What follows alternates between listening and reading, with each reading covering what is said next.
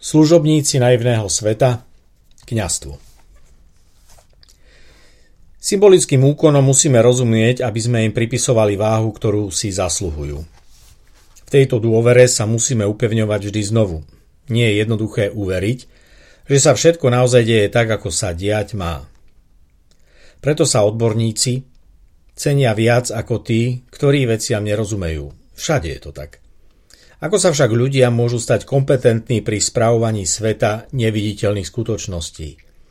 Je vôbec možné naplniť ambíciu jasného evolučného rozlišovania, opustiť svet náboženských predstav šamanov a obchodníkov s mágiou a posunúť sa k zodpovednému popisu toho, ako funguje ľudské srdce, myseľ, jeho motivácia a ako sa to všetko premieta do nášho každodenného konania. Kňazská vysviacka by mohla či mala byť práve oslavou takejto odbornej duchovnej kompetencie a dôvery. Kňazi sú ľudia, ktorí sú v úlohe správcov života veriacich komunít a rozumejú ich potrebám. Sú intelektuálne aj ľudsky natoľko pripravení, že môžu vstupovať do duchovného sveta svojich, tak povediac, klientov. Tými sú veriaci muži a ženy, rodiny s deťmi, starí, ale aj mladí, zdraví, chorí, bohatí, aj chudobní – vzdelaní aj menej vzdelaní vládcovia i podaní. Veriaci aj tí, čo by veriť len chceli. Vysvetený kňaz je však okrem dôvery, ktorú má ako správca, tak povediac neviditeľných tajomstiev, aj reprezentantom inštitúcie, ktorej existencia prekonáva tisícročia. Cirkevní predstavitelia, ktorých ako verejnosť vnímame, majú autoritu práve preto, lebo sú to ľudia čím si iní. Ich postavenie v inštitúcii, ktorá má poslanie spojené aj s ambíciou interpretovať dobro a zlo, je výnimočné. Pri slovách pápež, biskup či kňaz sa vo veriacom človeku vynára autorita duchovného, do ktorého sú vkladané vysoké očakávania a oprávnenie. Je to vznešené poslanie, ak je človek, ktorý mu venuje svoje schopnosti, čas a často aj osobný život autentickým nositeľom toho, čo stelesňuje. V rímskokatolíckej cirkvi je s touto úctou spojené aj to, že kňazi žijú v celibáte, pričom sa k nemu zaviažú pred kňazskou vysviackou a tak sa rozhodnú žiť celý život. Je to totiž požiadavka v mnohých zbudzujúca rešpekt. Na druhej strane je tu aj poznanie a historická skúsenosť neúspešných príbehov z dejín cirkvy a tak, ako pokračovatelia týchto dejín sú církev, jej kňazi a ostatní úradní predstavitelia aj nositeľmi pocitov, ktoré sú negatívne. Nadšenie a nenávisť je niečo, čo sa vo vzťahu k viere a cirkvi spája práve s tým, ako jednotlivec či spoločnosť vníma cirkev a jej najviditeľnejších predstaviteľov. Šedá zóna indiferentných ľudí sa rozprestiera medzi tými, ktorí kňazov ako úradných cirkevných predstaviteľov príjmajú nekriticky, až po druhú hranicu intervalu. To je pozícia až nekritického odmietania a paušalizujúceho nenávisného postoja voči kňazom, biskupom či náboženstvu cirkvi a viere vôbec. Promócie na univerzitách či absolventské ceremoniály maturitných skúšok sú momentom potvrdenia, že sa niečo stalo a že to, čo vidíme, nás oprávňuje mať dôveru, že ľudia, ktorí dostávajú verejné listiny o ich spôsobilosti liečiť, učiť, dizajnovať, či inak odborne vstupovať do diskusie a procesov, ktoré z nich vyplývajú, je naozaj tak. Falošní nositeľia diplomov sú síce zaujímavé osobnosti, ale ich príbehy nás zaujímajú skôr kvôli vlastnej bezpečnosti, ako preto, že by to malo nejaký pozitívny prínos. Na čo sú nám teda kňazi? Aj kňazská vysviacka má tento rituálny a ceremoniálny charakter potvrdenia a verejného úkonu, ktorý ukazuje, že ide o niečo dôležité. Po splnení podmienok a starostlivej odbornej duchovnej aj osobnostnej príprave sa predpokladá, že inštitúcia cez svojich úradných predstaviteľov potvrdí, že prikladá tým, ktorých stavia do vedúcich funkcií lídrov svojich komunít, skutočnú dôležitosť a význam. Nie je to len administratívny úkon, je to forma rituálneho vyjadrenia. Symbolické potvrdenie má v spojení s pomazaním olejom či vkladaním rúk na hlavu kandidátov aj duchovnú dimenziu. Plnosť kňastva prijímajú mladí muži priamo od biskupa, ktorý sa teší v interpretácii inštitúcie svojmu spojeniu s tradíciou samotných apoštolov, Ježišových bezprostredných spolupracovníkov. Tí, ktorí rozumejú ľuďom a majú schopnosť vysvetliť, povzbudiť, mobilizovať a viesť, sa tešili vo svojom okolí úcte v každej komunite. Vodca kmeňa je akoby ľudským reliktom živočíšneho vzorca, najsilnejšieho jedinca požívajúceho prirodzenú autoritu. Prirodzený rešpekt pred kvalitami, ktoré sú rozhodujúce pre spoločnú prosperitu, schopnosť organizovať či viesť spoločnosť, v istom momente prekračujú tento živočíšny vzorec. Prirodzený vodca na istej úrovni reflexie spoločenského vedomia sa nemusí svojimi kvalitami a nastavením stať lídrom v komplexnejšom svete, v ktorom sa okrem teritoriality, maskulinity, mužskej sexuálnej energie či predátorských predností alfa samca uplatňujú a cenia aj iné schopnosti a výbava do komplexnejšieho sveta. Je na spoločenstve samotnom, čo si stanoví ako priority – a ktoré identifikátory sa stanú pre jeho lídra kľúčové. Nie náhodou sa dnes teórie o leadershipe dramaticky menia a vyvíjajú. Mechanizmy, ktorými sa niekto dostáva do pozície lídra, sa menia a vyvíjajú v závislosti od spoločnosti či okruhu ľudí vyberajúcich si vedúcu osobnosť. Nie je trochu trúfale hovoriť takto o niečom, čo sa v rímsko-katolíckom kresťanstve označuje ako sviatosť kňastva?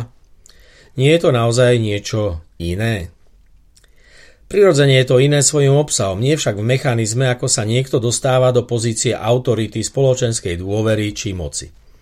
V starej zmluve sa objavujú okrem kráľov, prorokov či patriarchov aj ľudia, ktorí sa tešia autorite vo svojich mestách a spoločenstvách. Posvetné spisy ich často nevolajú menami, ale hovoria o nich ako o starších, ktorí sedávajú pri bránach mesta alebo v ich blízkosti.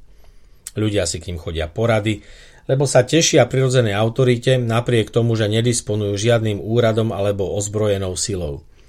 Tešia sa aj morálnej autorite, lebo judaizmus si pri usporiadaní svojho spoločenského života zvlášť cenil schopnosť spájať ľudskú múdrosť so životom podľa Tóry, životného pravidla. Desatoro, ktoré sa v Tóre nachádza, nebolo jednoduché interpretovať. Ježiš práve preto hovorí o pokryteckej náboženskej praxi svojich súčasníkov – odmieta ukázale modlitby na verejnosti, usvedčuje ľudí z formalizmu, nazýva svojich kritikov z radou farizejov či zákonníkov a kňazov obielenými hrobmi. Obvinuje ich, že z Jeruzalemského chrámu svojimi obchodmi s náboženským tovarom spravili nedôstojné trhovisko a používa tvrdé slová. Na druhej strane sa zhovára s mýtnikmi, hriešnikmi, prostitútkami a cudzinkami. To je z hľadiska archetypálnych postojov voči vlastnému kmeňu či národu dosť a nekonformné konanie, ktoré sa mu v istom zmysle stalo aj osudným. Nikodém, prichádzajúci podľa Jánovho Evanielia za Ježišom v noci, aby sa s ním poradil, je prototypom toho, ktorý vie, že ako člen spoločensky etablovanej skupiny koná, nekoná správne – ale v zmysle duchovného posolstva svojho najvnútornejšieho presvedčenia vidí, čo je správne. Dvojitá morálka nie je len výzvou našej doby. Napätie medzi morálnym imperatívom či ideálnym svetom a praktickými postojmi je práve tou výzvou, ktorej čelí každá spoločensky etablovaná vrstva, ktorá svoju moc a autoritu zneužíva. Rada starších v starej zmluve preto ožíva a nachádza svoje pokračovanie v spoločenstve tých, ktorí veria, že Ježiš z Nazaretu je kľúčom správnej interpretácie ich osobnej viery vo vtedajšom svete. Zmrtvý stanie Ježišovou promóciou, ktorá z neho robí určujúcu normu, nie v legislatívnom či mocenskom zmysle slova. On sa stáva tým, čo hovoril. Jeho slovo sa stáva telom a zákon, o ktorom hovoril, sa definitívne naplňa. Výnimky stávajúce človeka nad rituálne zvyklosti sa stávajú povinnou normou, ktorá ukazuje, že život veriaceho človeka sa odohráva v konkrétnom čase, priestore a kontexte. Ten interpretuje tradičné texty vždy aktuálne. Kresťanský životný štýl bude preto stáť v neustálej interakcii so životnou realitou a znamením čias – Tradičná námietka o prispôsobovaní sa či kompromisoch neobstojí. Ide skôr o prúžne vyhodnotenie nečakanej a novej situácie v osobnom či spoločenskom živote, na ktorú nedávala odpoveď doterajšia náboženská prax. Preto pri stále komplexnejšom poznaní sveta, v ktorom sa dostávame k pochopeniu života a jeho fungovania, sme povinní vnímať vzájomné vzťahy jednotlivých aspektov a perspektív. Matematika, fyzika, geografia, sociológia, psychológia, filozofia, fyziológia, ekonómia, astronómia to sú perspektívy ponúkajúce čiastočný pohľad na svet, prírodu, spoločnosť a človeka uprostred nej, ako správcu sveta, dočasného správcu. A niekde v tomto prostredí a interakcii má svoje miesto aj teológia ako súčasť dejín myslenia. Ľudia, veriaci v existenciu neviditeľnej vertikály, ktorá preniká svetom a naplňa ho zmyslom, konajú a správajú sa inak ako tí, ktorí túto vertikálu nevnímajú. Vzťah k osobnému Bohu, k jeho pôsobeniu ako aj jeho reflexia v tomto svete je predmetom práve teologického uvažovania.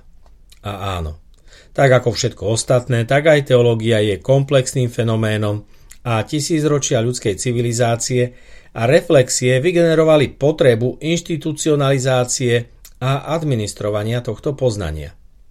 Obrad posvetenia tejto inštitucionalizovanej služby je obradom, ktorý chce počiarknúť sakrálny charakter onej časti ľudskej reflexie. Veriaci človek, ktorý rozumie a chce stále lepšie rozumieť životu tohto sveta, Vníma potrebu neviditeľnej dimenzie v živote jednotlivca aj spoločnosti. Preto je to v živote spoločnosti a sveta potrebné aj viditeľne a zrozumiteľne vyjadriť. Preto sú niektoré úlohy v živote spoločnosti také dôležité pre jej ďalšie napredovanie. Dnes stojíme na pleciach predchádzajúcich generácií, na pleciach obrov a preto nepotrebujeme prejsť celú cestu krok po kroku ešte raz. Môžeme nadviazať na to, čo sa overilo ako pravdivá či zmysluplná reflexia. Kto sú teda šamani dnešnej doby? Kto vie čítať z oblohy, kto vie dať rituálom zmysel a naplní ich príjemným prežívaním? Kto je kňazom dnešného sveta a aké je jeho poslanie? Keď Max Weber hovorí o tom, ako sa menila či vyvíjala úloha kňaza v náboženskom ponímaní, berie ako príklady dva známe archetypy. Hovorí o kňazovi, ako o šamanovi ovládajúcom mágiu predstav svojho kmeňa. Zbudzuje pocit magického výrobcu tajomna, ktoré prináša medzi ľudí ako niečo, čo ho robí výnimočným. Takto si zarába na svoje slušné živobytie. Jeho kúzla ovládajú prírodu, ovládajú spoločenstvo, ovládajú myslenie aj konanie jednotlivca. Pomáhajú mu v tom tajomné úkony rituálneho charakteru, používa pritom rôzne extatické cvičenia a rituálne úkony, pričom pri nich kombinuje spev, hudbu, tanec, používanie symbolov, sošiek a predmetov, ktorým prisudzuje magické účinky. Ich vhodnou kombináciou vyvoláva v členoch spoločenstva emócie, vďaka ktorým sa aj ostatní bežní ľudia jeho prostredníctvom zmocňujú tajomstva. Takýto kňaz pestuje kontakt s ríšou mŕtvych, živlami prírody, ale aj s tajomnými silami vojny a mieru, choroby a zdravia, lásky a plodnosti – Všetok tento tajomný svet je pod jeho kontrolou. Takýto šaman používa na vyvolanie vytrženia u seba, či u svojho publika neraz aj omamné látky. Jeho úlohou je byť prostredníkov medzi svetom ľudským a svetom tajomstiev. V závislosti od úrovne kultúry pritom využíva aj isté posvetné texty, alebo aspoň ich úrivky, pripisujúc ich vyslovovaniu a opakovaniu magické účinky. Novou a sociologicky zrelšou postavou kňaza je v tomto Weberovom ponímaní kňaz ako prorok. Prorok kladie menší dôraz na rituály a viac ako magické úkony vystupuje do popredia jeho učiteľská a prorocká úloha. Vystupuje ako ten, ktorý číta a rozumie spoločenským a myšlienkovým procesom, vie ich analyzovať a predpokladá, že pri istom vývoji spoločenskej praxe sa situácia vyvinie predvídateľným smerom. Na základe toho kňaz prorockého typu odhaduje opatrenia, existujúce v súlade s posvetnými textami s etickými a morálnymi nárokmi učenia. Pôsobí ako ten, ktorý sa zaoberá tiež poznatkami iných spoločenských a prírodných vied a preto je aj intelektuálne aktívny. Interdisciplinárne nároky kladie nielen na seba, ale aj na členov spoločenstva – tento intelektuálne vyspelý kňaz sa stáva autoritou nie vďaka svojej úlohe v systéme, ale vďaka svojim schopnostiam vnímať prirodzený svet ľudskej mysle spolu s emocionálnym prežívaním neviditeľných no dôležitých súvislostí spolupatričnosti, bezpečnosti, solidarity, náklonnosti či lásky k svetu okolo seba a prírode. V dnešnom svete, keď sa tradičné organizované západné náboženstvo dostalo z rôznych príčin na úrovni svojich úradných predstaviteľov do vážnej situácie, sa rozhoduje, do akej miery sa na scénu dostane nový archetyp kňaza. Avšak nie je celkom isté, či jestvuje o takéhoto služobníka záujem. Kňaz, ktorý budoval mosty medzi svetom človeka a bostiev, dnes už nie je primárnou potrebou. Túto úlohu akoby prebrali odborníci z iných oblastí, ktorí zmysluplne a kompetentne spolupracujú. Bez kňazov ako úzko zadefinovaných rituálnych pracovníkov. Stále tu však jestuje záujem o šamanov, ktorí pred svojich ľudí nebudú stavať príliš veľké intelektuálne výzvy. A tak sa niekto nádial, že prorocký model bude postupne naberať sociológie náboženských spoločenstiev prevahu, tak sa v tomto svojom očakávaní pomýlil. Ani proroci v kňazských rúchach definitívne neuspokojili očakávania svojho publika. Intelektuálne analýzy ostali na úrovni davu nepresvedčivým pokusom uspokojiť jeho náboženské prežívanie. Avšak pocit spolupatričnosti nahradil na konci 19. storočia nacionalizmus a jeho schopnosť rozumiteľne uspokojovať emócie kmeňovej spolupatričnosti, prežívania emocionálneho vzplanutia a víťazstva za niečo, čo je pochopiteľné a je možné sa toho rýchlo zmocniť teritórium, mocenský aparát a inštitúcie, ktoré sa postavili do služby vlastného kmeňa, sa stali určujúcimi znakmi identity. V rôznej miere sa k tomu pridružili aj spoločná reč alebo pokrvné či kmeňové väzby. Na čelo týchto spoločenstiev sa dostali politickí a národní zjednotitelia, ktorí pod jednoduchou vlajkou pomohli precítiť emócie, slova a víťazstva a spolu s príbehom takmer posvetného znovuzrodenia národa sa stávajú títo zjednotitelia vodcami kmeňov nových krajín a nového sveta zlatého veku vlastného národa. Raja novej skutočnosti. Preticitnutí bolo veľa a skoro všetky boli bolestné. Národné obrodenie a národná prosperita nikdy neboli sami o sebe zdrojom trvalejšieho naplnenia a šťastia. Tragické príbehy sovietského či nemeckého totalitarizmu sú toho neklamným dôkazom. Kresťanské komunity prvých desaťročí sa pohybovali na pomedzi toho, ako fungovala dovtedajšia židovská spoločnosť. Teokratický systém judaizmu historici hodnotia vecne ako systém, kde nevládol Boh, ale jeho pozemskí hovorcovia. Preto každá teokracia je skôr hierokraciou z gréčtiny hiereus, kňaz, teda vládou kňazskej aristokracie ako vládou Božou. Dekadencia vládnucej vrstvy chrámovej aristokracie a jej najlojálnejších zoskupení, zvlášť v zákonnici a farizei, bola na prelome letopočtov aj terčom Ježišovej kritiky.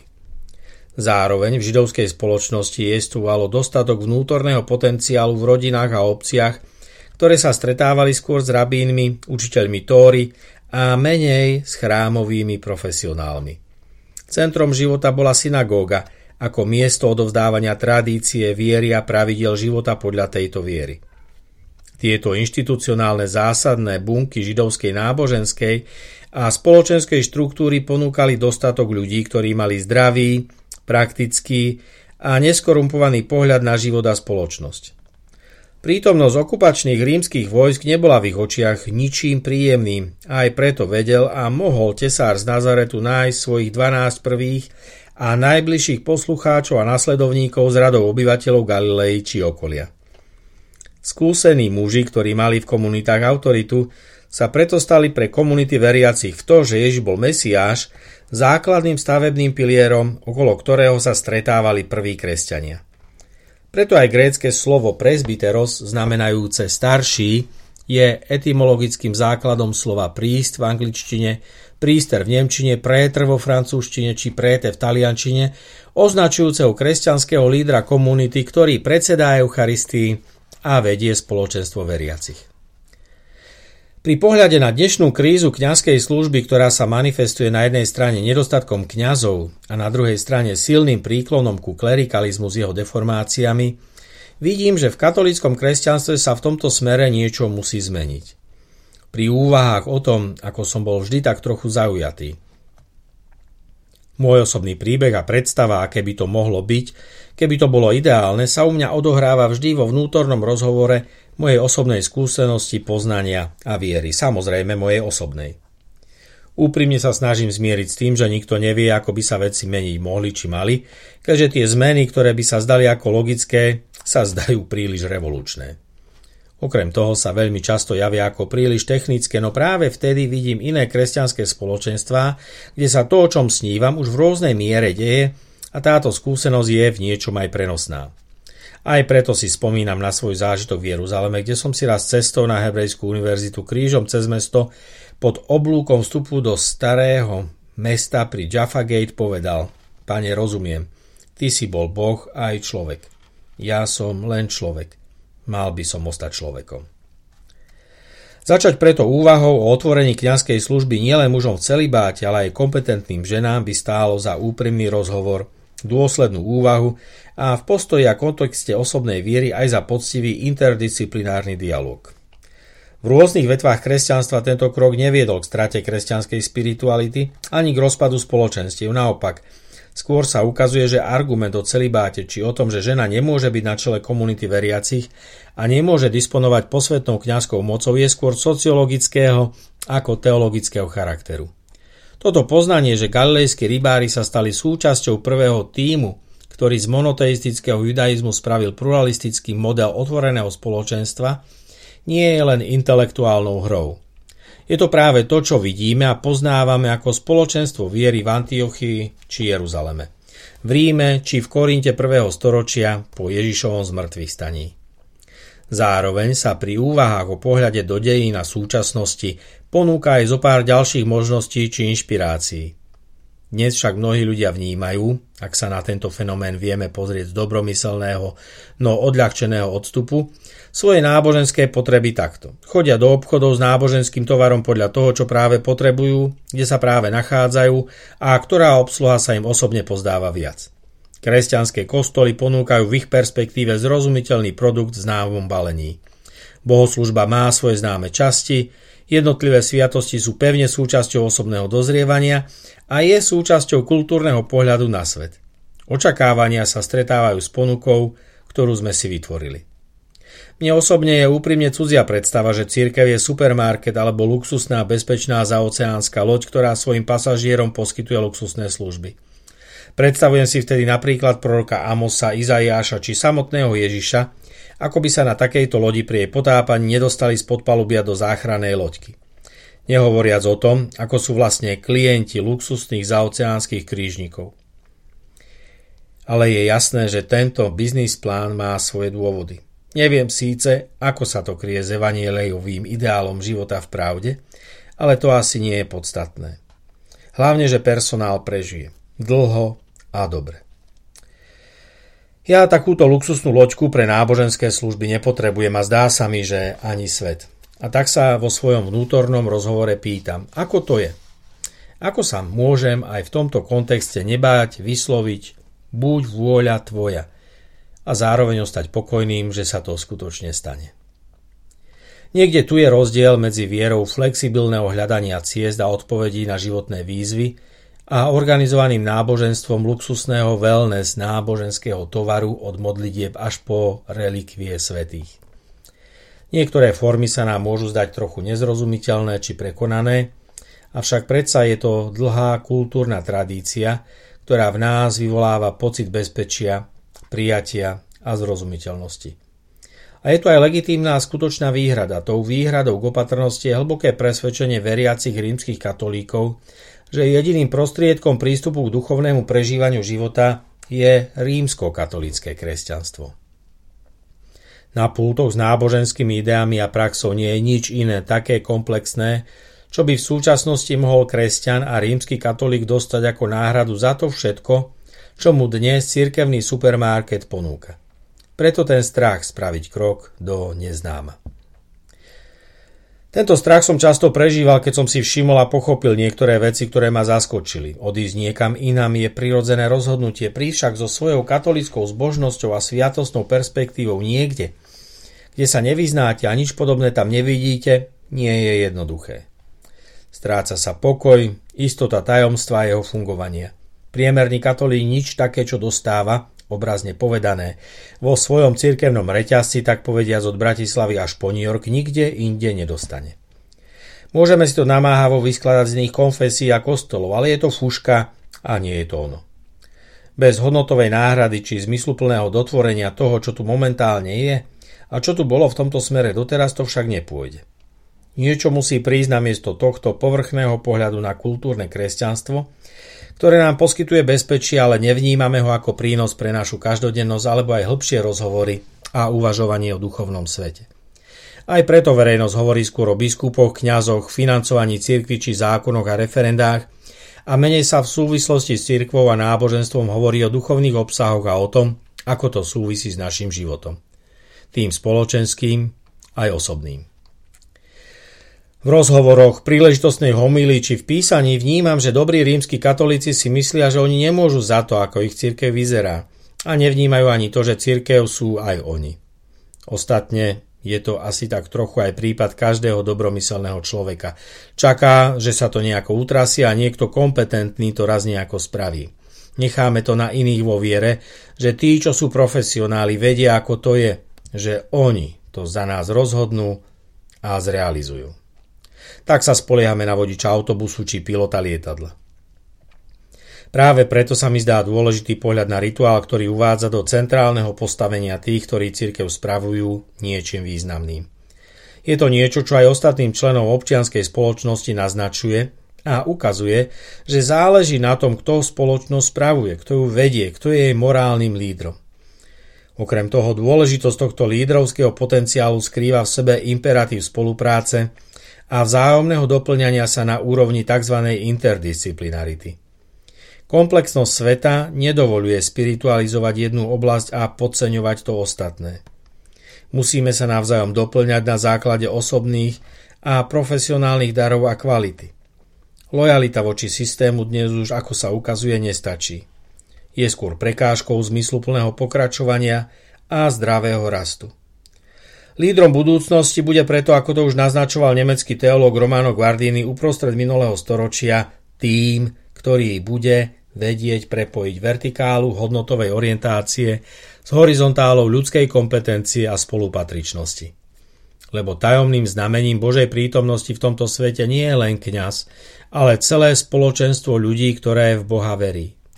Svet a spoločenstvo veriacich, ktoré po slovensky voláme cirkev, je práve tým jednotiacim a posledným zmyslom, prečo by sme nemali so špinavou vodou cirkevných nepodárkov vylia do kanála dejín aj našu vieru a osobné presvedčenie. Sviatosť posvetenia kňastva je preto týmto posvetením inštitucionálneho prvku v živote kresťanského spoločenstva. Záleží na tom, kto sa venuje zmierovaniu mnohosti s potrebnou a želanou jednotou. Pluralizmus je v službe zachovania jednotného cieľa a hodnôt, ktoré sleduje. Sloboda nás neohrodzuje. Práve dobrí správcovia tajomstva tomu rozumejú najlepšie. Správcom osobnej slobody môže byť len hlboký a kontemplatívny človek, ktorý je duchovným, lebo je to jeho ambícia a najvnútornejšia túžba, ktorú nikdy nezradí. Pri takomto uvažovaní v duchovnej a intelektuálnej rovine som vždy znovu v mysli pri epizóde, keď Ježiš v Jeruzalemskom chráme prevracia stoly vexlákov. Áno, Hlboká modlitba môže mať aj takéto ovocie. Povedať dosť nie je neslušné ani nekorektné. Som si však vedomý aj ceny, ktorú za otvorené slovo a postoje chcem zaplatiť. Nie je to nevyhnutne tá istá cena, ktorú chcú platiť iní a tu treba žiť v miery s očakávaniami iných a s vlastnou ambíciou niečo meniť proti ich vnútornej dynamike. Povedať otcovi buď vôľa tvoja nikdy nepadne ťažšie ako vtedy, keď vidíte, ako si vaše dieťa či priateľ ide ublížiť. Táto cesta a každý jej úsek je však osobný a nedá sa ničím nahradiť. Nie sú na nej ani skratky, ani obchádzky. Je to kryžovatka, ktorá sa môže stať krížom.